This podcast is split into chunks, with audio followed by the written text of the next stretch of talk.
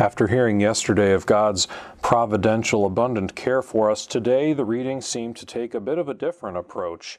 It seems to emphasize the justice of God, that He will humble those in high places, that He will bring the lofty city down and tumble it to the ground and level it with the dust, that it will be trampled underfoot.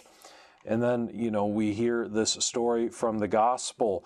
Jesus, right after telling His disciples, "Not everyone who says to me, 'Lord, Lord,' will enter the kingdom of heaven, but only the one who does the will of my Father in heaven." Then He tells that parable of the man who builds his house on rock, how he is the wise one.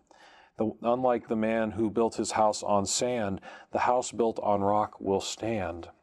And so the rock upon which we must build our houses is the rock of the Word of God.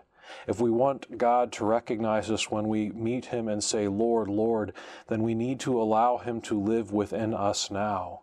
We must allow Jesus Christ to enter into our hearts, to transform us so that we become images of Him, of His love, of His great goodness for all of us.